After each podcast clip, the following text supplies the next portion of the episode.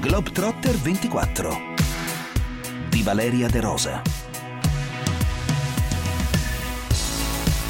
Buon pomeriggio, cominciamo ad affacciarci sull'estate, ormai a un passo, e riprendono anche se ancora timidamente i programmi di festival e manifestazioni, rigorosamente rispettosi di tutte le disposizioni sanitarie. Il sommario.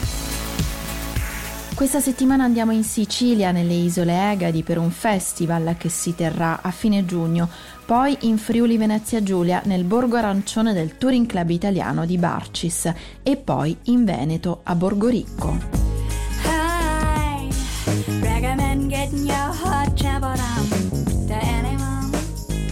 a giugno torna a Favignana il Festival Florio, una ottava edizione in grande stile, tra gli ospiti anche Oliver Stone. È un'occasione per vivere l'arte a 360 gradi in un luogo unico. Sul sito www.festivalflorio.it trovate tutto il programma e anche i consigli di viaggio. Giuseppe Scorzelli è il direttore artistico.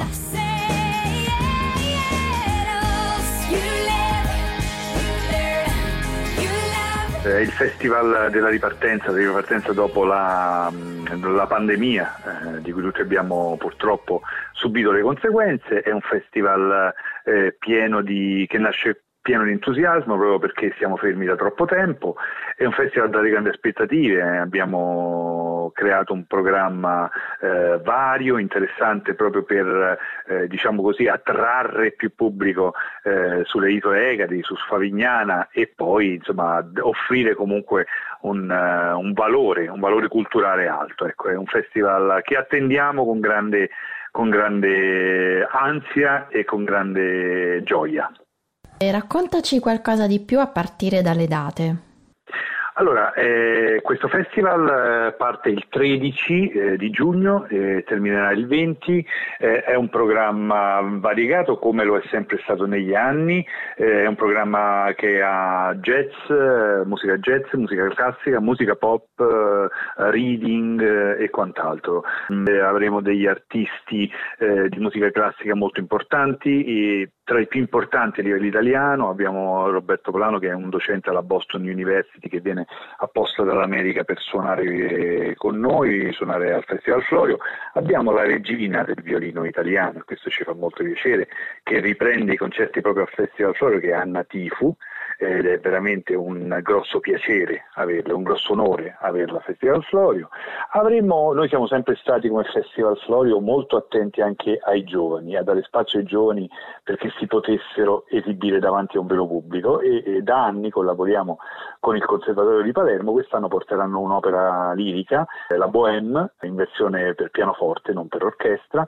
e, ed è un'anteprima assoluta perché mai un'opera lirica è entrata all'interno dell'ex stabilimento Florio. Poi avremo un'artista tedesca molto famosa in Germania, eh, Lidia Maria Bader, una pianista di gran talento. Avremo per la musica diciamo pop, per semplificare, i Musica Nuda, sono un duo fantastico, molto noto in Italia ma anche a livello internazionale, girano il mondo, 1400 concerti negli ultimi anni, rivisitano tutte le grandi canzoni violoncello e voce, davvero strepitosi, poi nell'ambiente dell'ex stabilimento Florio è assolutamente fantastico. E poi c'è questo premio Favignana che oramai da cinque anni ci accompagna, verrà assegnato quest'anno appunto ad Anna Tifu per motivazione Premio Cultura 2021 e un premio Una vita per l'Egadi a Maria Cuccione. Questo è in breve il programma di quest'anno.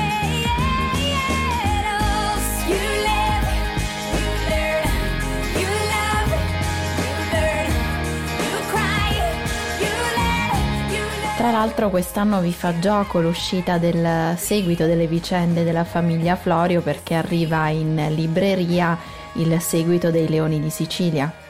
Esattamente, esattamente, sì, è vera la notizia. Eh, noi abbiamo questo, eh, torniamo un po' alle origini, cioè come è nato l'idea del festival, perché chi viene nelle Egadi, chi viene a Favignana soprattutto, eh, viene mh, assolutamente rapito dalla storia di Florio, che è stata ben raccontata eh, dal, famo- dal, famoso libro. E noi abbiamo voluto proprio creare un festival in onore, immaginiamo di ricreare i fasti eh, dei Florio che venivano in vacanza proprio a Favignana, quindi avevano, creato, avevano costruito Palazzetto Florio e immaginiamo, poiché erano molto amici di grandi artisti come Puccini, ehm, D'Annunzio, eh, Boldrini nella pittura, insomma di tantissimi artisti, immaginiamo che questi grandi artisti andassero, venissero a Favignana a passare le vacanze eh, con i Florio che erano grandi, dei grandi mh, eh, amanti dell'arte, eh, dei grandi mecenati e quindi ricreiamo i fasti di un tempo, di un secolo fa, più di un secolo fa, ricreando l'atmosfera con il Festival Florio. Ecco perché l'intitolazione alla famiglia Florio del festival. Stiamo parlando delle isole Egadi di Favignana, ancora molto selvaggia nell'accezione più bella del termine e non ancora presa d'assalto dal turismo. Aggredita direi io, sì, sì. Sì, sì, assolutamente. Io una cosa che io sono stato rapito mh, da Favignana, tanto che mi sono anche sposato a Favignana e praticamente eh,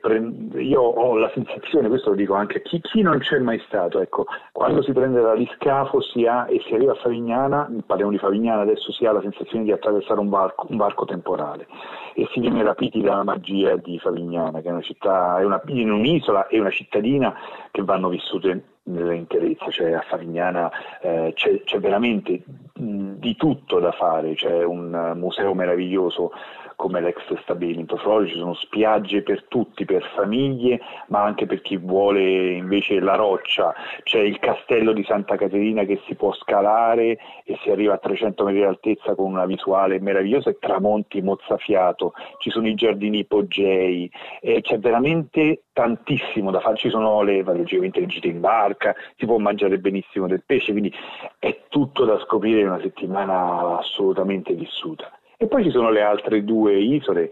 che sono al pari meravigliose, eh, c'è Marettimo eh, che è un'isola fantastica, questa è, una, è, un, è, un'isola particolarissima perché è a diciamo, 40 minuti di scafo da Famigliana e unisce la montagna incredibilmente, la montagna al mare, c'è questa montagna meravigliosa a picco eh, sul, sul, mare azzurro limpido di Marettimo e quindi si possono fare anche bellissime escursioni a piedi sulle montagne, ci sono anche dei reperti storici dei romani eh, da, da visitare, ma poi ci sono delle splendide cale da visitare con la barca o con sentieri. E poi c'è l'Evanso, forse la meno nota ma meravigliosa l'Evanso, è incredibile come all'Evanso eh, appunto ci sia il mare, eh, ci sia possibilità di fare mh, passeggiate bellissime e poi di andare alla scoperta di questa grotta del Genovese che pochi conoscono ma che ha un'età di 12.000 anni, cioè è stata, eh, è stata, riscoperta qualche decennio fa e si sono riscoperte queste pitture rupestri di 12-13.000 anni fa, bellissime, una gita assolutamente da fare, eh, forse, forse troppo poco note a livello italiano queste grotte.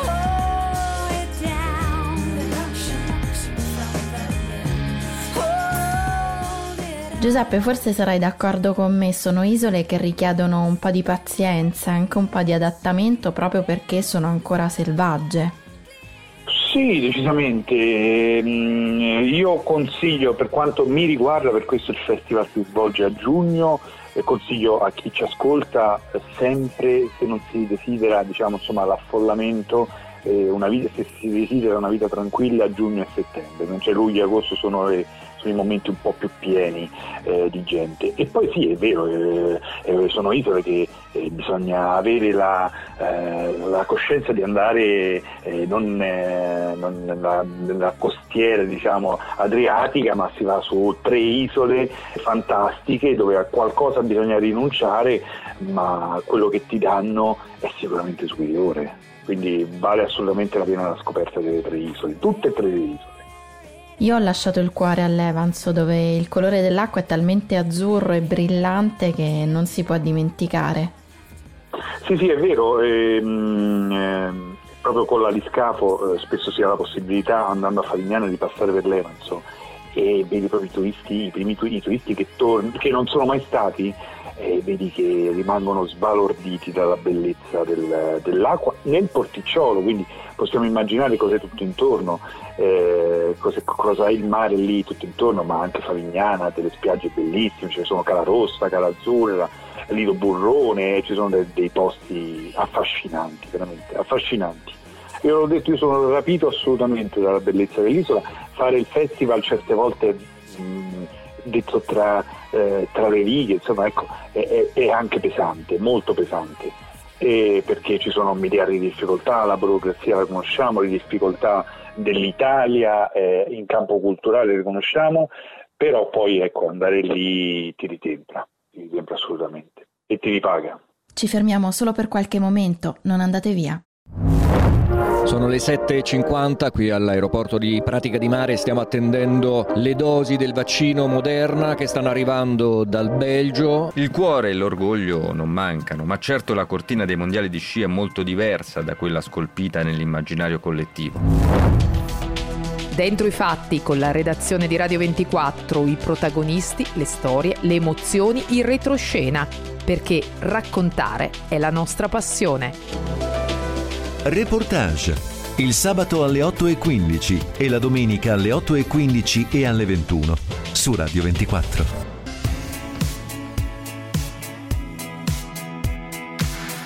Globetrotter 24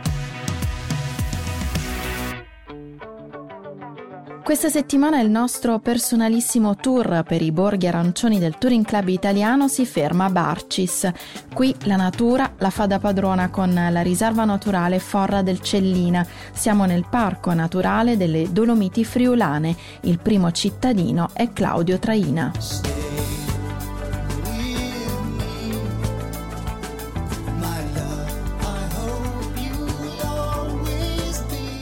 Questo è un piccolo paese di montagna, a 409 metri sul livello del mare, è caratterizzato insomma, da, da, da, un lago, da un bacino artificiale realizzato nel 1954. Come tutti i paesi in montagna patisce quella che è il calo demografico e l'età, l'età media molto elevata. D'altra parte sono molte le, le, le, attrattive che caratterizzano questo paese, per esempio noi abbiamo la grotta, la vecchia diga, eh, la Fora del Sellina, sono tutti posti che meriterebbero essere visitati, i borghi, delle tipiche architetture spontanee, una strada panoramica da Vassilina che per il momento è percorribile solo con un trenino, e un ponte tibetano che permetterebbe di visitare una cavità naturale appunto sulla grotta dove si dice che sia stato anche il luogo di passaggio di Dante. Questo è un comune che, che per anni ha confermato una, una forte vocazione turistica con calendari ricchi di eventi, da manifestazioni sportive a rassegne culturali a mercatini e manifestazioni anche supportate dalle, dalle parecchie attività ricettive, grazie anche realizzate con contributi pubblici ma anche con l'impegno di persone che hanno puntato sulle potenzialità di questo paese in campo turistico. Chi viene a Barsi diciamo, può contare su 86 posti letto dell'albergo diffuso che diciamo, è una realtà che qui mh, bisogna dire che funziona molto bene e gestita bene su un campeggio che ha dotato di ogni comodità con 66 posti per caravan e tende, con 99 camere, 100 camere più o meno messe a disposizione da bed and breakfast, foresterie, pensioni, agriturismo e albergo. Ora, quello che si sta cercando di fare in linea con quelle che sono le, le, politiche, diciamo un po' anche europee, si sta cercando di valutare percorsi di promozione del territorio e di valorizzazione di quelli che sono i prodotti territoriali, magari prevedendo anche l'adozione di marchi che permettono di identificarli come prodotto culturale tipico, per cui si dà certamente molta attenzione diciamo, a quella che è la, la situazione paesaggistica, artigianale della zona e la cultura gastronomica eh, che tra l'altro qui a Bassi è caratterizzata anche da, da ristorazione di pregio e, e, dalla presenza di piccole caratteristiche produzioni alimentari di qualità che diciamo sono proprio delle, delle curiosità e richiamano l'attenzione dei turisti. Senta Sindaco, entriamo un po' in quello che è il borgo. Il paese, diciamo, bisognerebbe ricostruire, passare un po' alla storia, diciamo, no? di, di quello, cioè, quello, che caratterizza diciamo, il paese è è un palazzo storico eh, risalente, risalente, appunto alla Repubblica Veneziana eh, e che è il Palazzo Centi. Purtroppo Barsis è stato bruciato nel 1944 per una rappresaglia dai, dai tedeschi che, che, che, che, lo occupavano, per cui eh, abbiamo perso un po' quella che è la caratteristica, le, sono le caratteristiche architettoniche del, dell'abitato, a parte qualche frazione dove ancora si conservano piccole stradine, piccole stradine in porfido, casette diciamo col poggiolo in legno, stalle diciamo ristrutturate. Diciamo che eh, Barsi diciamo, ha, un, ha, una sua storia, ha una sua storia perché eh, risale diciamo, fino al 1186 quando eh, il, primo, il, primo, luogo si chiamava Cellis all'epoca. Poi Barsi diciamo, eh, però diciamo agli onori della cronaca quando Cellis fu distrutto da una frana circa intorno al 1300, se non sbaglio essere il 1320, forse poco prima, che fino allora era un piccolo borgo, una borgata. Qualcosa di più, mm, sì, appunto come dicevo, si potrebbe sapere che se non fosse stato distrutto dai tedeschi, che tra l'altro in quell'occasione è stato distrutto anche tutto eh, l'archivio storico della, del paese, del comune. Per cui, sì, come dicevo, è un piccolo paese con i nostri 243 abitanti, case, case che salgono fino all'800, primi il 900, ma che solo, diciamo, soprattutto nelle frazioni hanno mantenuto la, la, le caratteristiche diciamo, de, dell'epoca.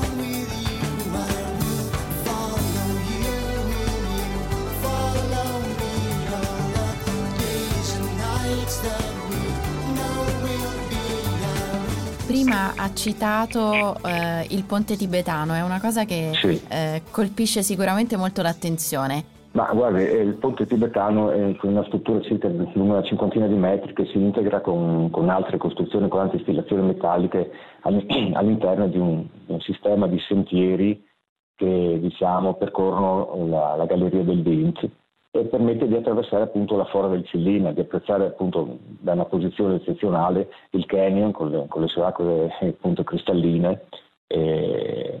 e un androne appunto come dicevo prima un androne classico sicuramente suggestivo. Eh, come dicevo attraverso la fora del Cillina che è caratterizzata appunto da queste acque che, che scorrono con questo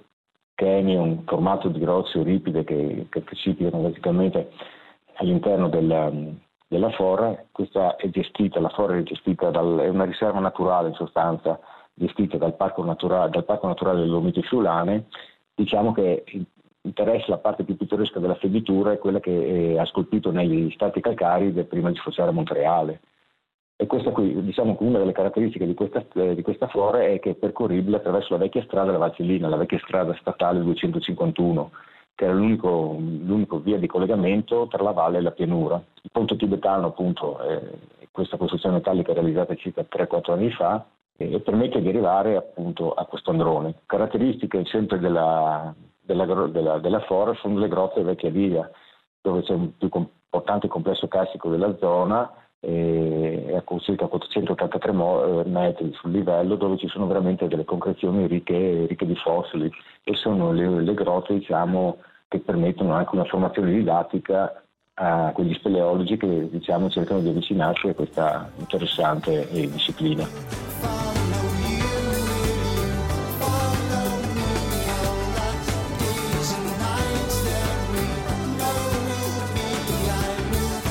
Avete in programma qualche manifestazione particolare per quest'estate? Ma guardi, allora, diciamo che questo periodo noi ci blocca un attimino, no? però diciamo che la manifestazione è quella, a parte i premi letterari, che il premio Malattia, che eh, ricorda appunto, celebra un poeta binario della, della frazione di fronte al paese, la frazione avvallata, diciamo che le feste che si vive maggiormente qui a Valse è quella del, patro, del patrono di San Giovanni, nel mese di giugno, e lì eh, in, quello, in, quell'occasione si celebra appunto anche la festa delle erbe e viene parecchia gente, siamo un po' con, tutti condizionati da, da, da, questi, da queste chiusure, speriamo bene.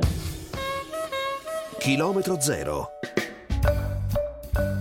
L'appuntamento settimanale dedicato a ville, musei e castelli a chilometro zero oggi ci lascia a Borgoricco in Veneto. La nostra Livia Cornaggia, direttrice del Museo Tattile di Varese, ha voluto strafare un museo, quello della centuriazione romana e la stessa cittadina per l'eredità lasciata dall'architetto Aldo Rossi. So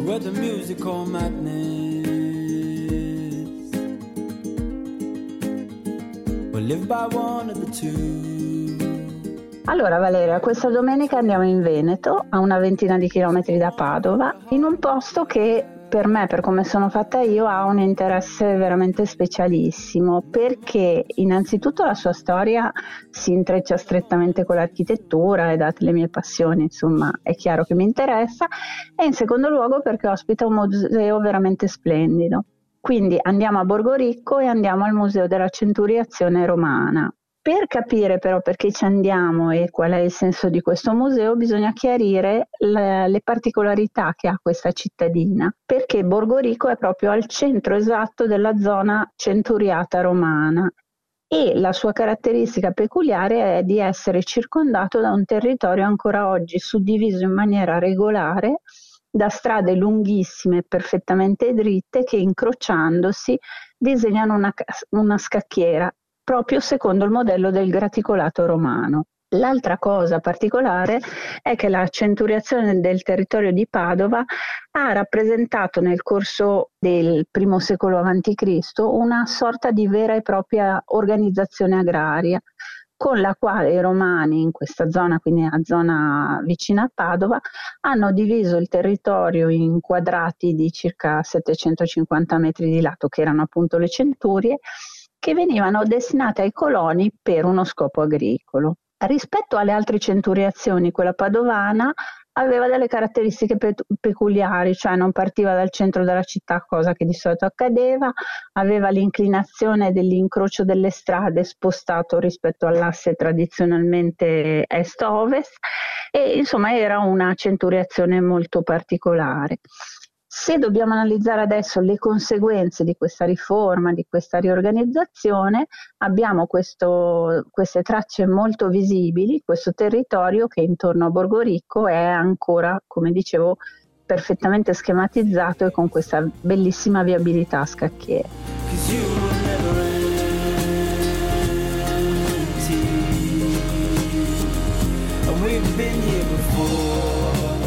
Però Borgorico non è solo storia romana, è una cittadina molto speciale perché la sua storia si intreccia con quella di uno dei più grandi maestri dell'architettura moderna che è Aldo Rossi. All'inizio degli anni Ottanta, infatti, il comune di Borgoricco ha commissionato a questo grandissimo architetto che io amo infinitamente il progetto del proprio municipio. E Aldo Rossi ha dato vita a un edificio assolutamente straordinario nel quale sostanzialmente riecheggiano un po' le lezioni palladiane e un po' l'intera bellezza architettonica del Veneto e della zona del, del Padovano. È davvero è un edificio con una perfezione architettonica straordinaria. La sala del consiglio, per esempio, ha le volte a botte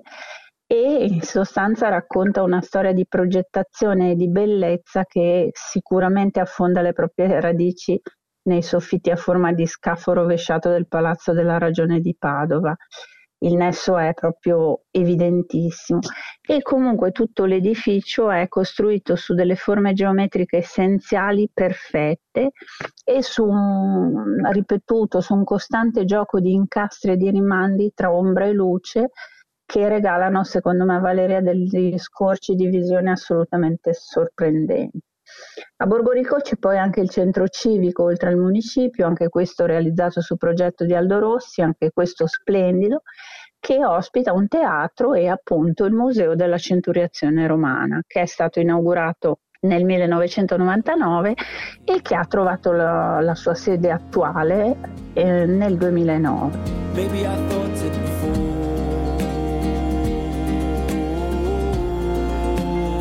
È un museo che raccoglie i materiali archeologici che vanno dall'età preistorica a quella contemporanea e che sono stati ritrovati proprio nel territorio della centuriazione a nord-est di Padova. Ha una articolazione in sezioni di ordine cronologico, quindi pre-protostoria, eh, roma- eh, periodo romano e periodo post-antico. Il grande rilievo questo museo lo dà alla sezione romana che è divisa in sale Bisogna dire, Valeria, che è un museo, secondo me, particolarmente bello perché è estremamente chiaro, è molto esaustivo e tant'è che è impossibile visitarlo senza eh, riuscire a capire alla perfezione quello che era la centuriazione, a che cosa servisse e soprattutto che cosa fossero tutte le attività, in qualche modo le abitudini che intorno alla centuriazione gravitavano. Per renderlo ancora più chiaro, tra l'altro, hanno fatto una ripartizione per temi e hanno differenziato le sale per colori,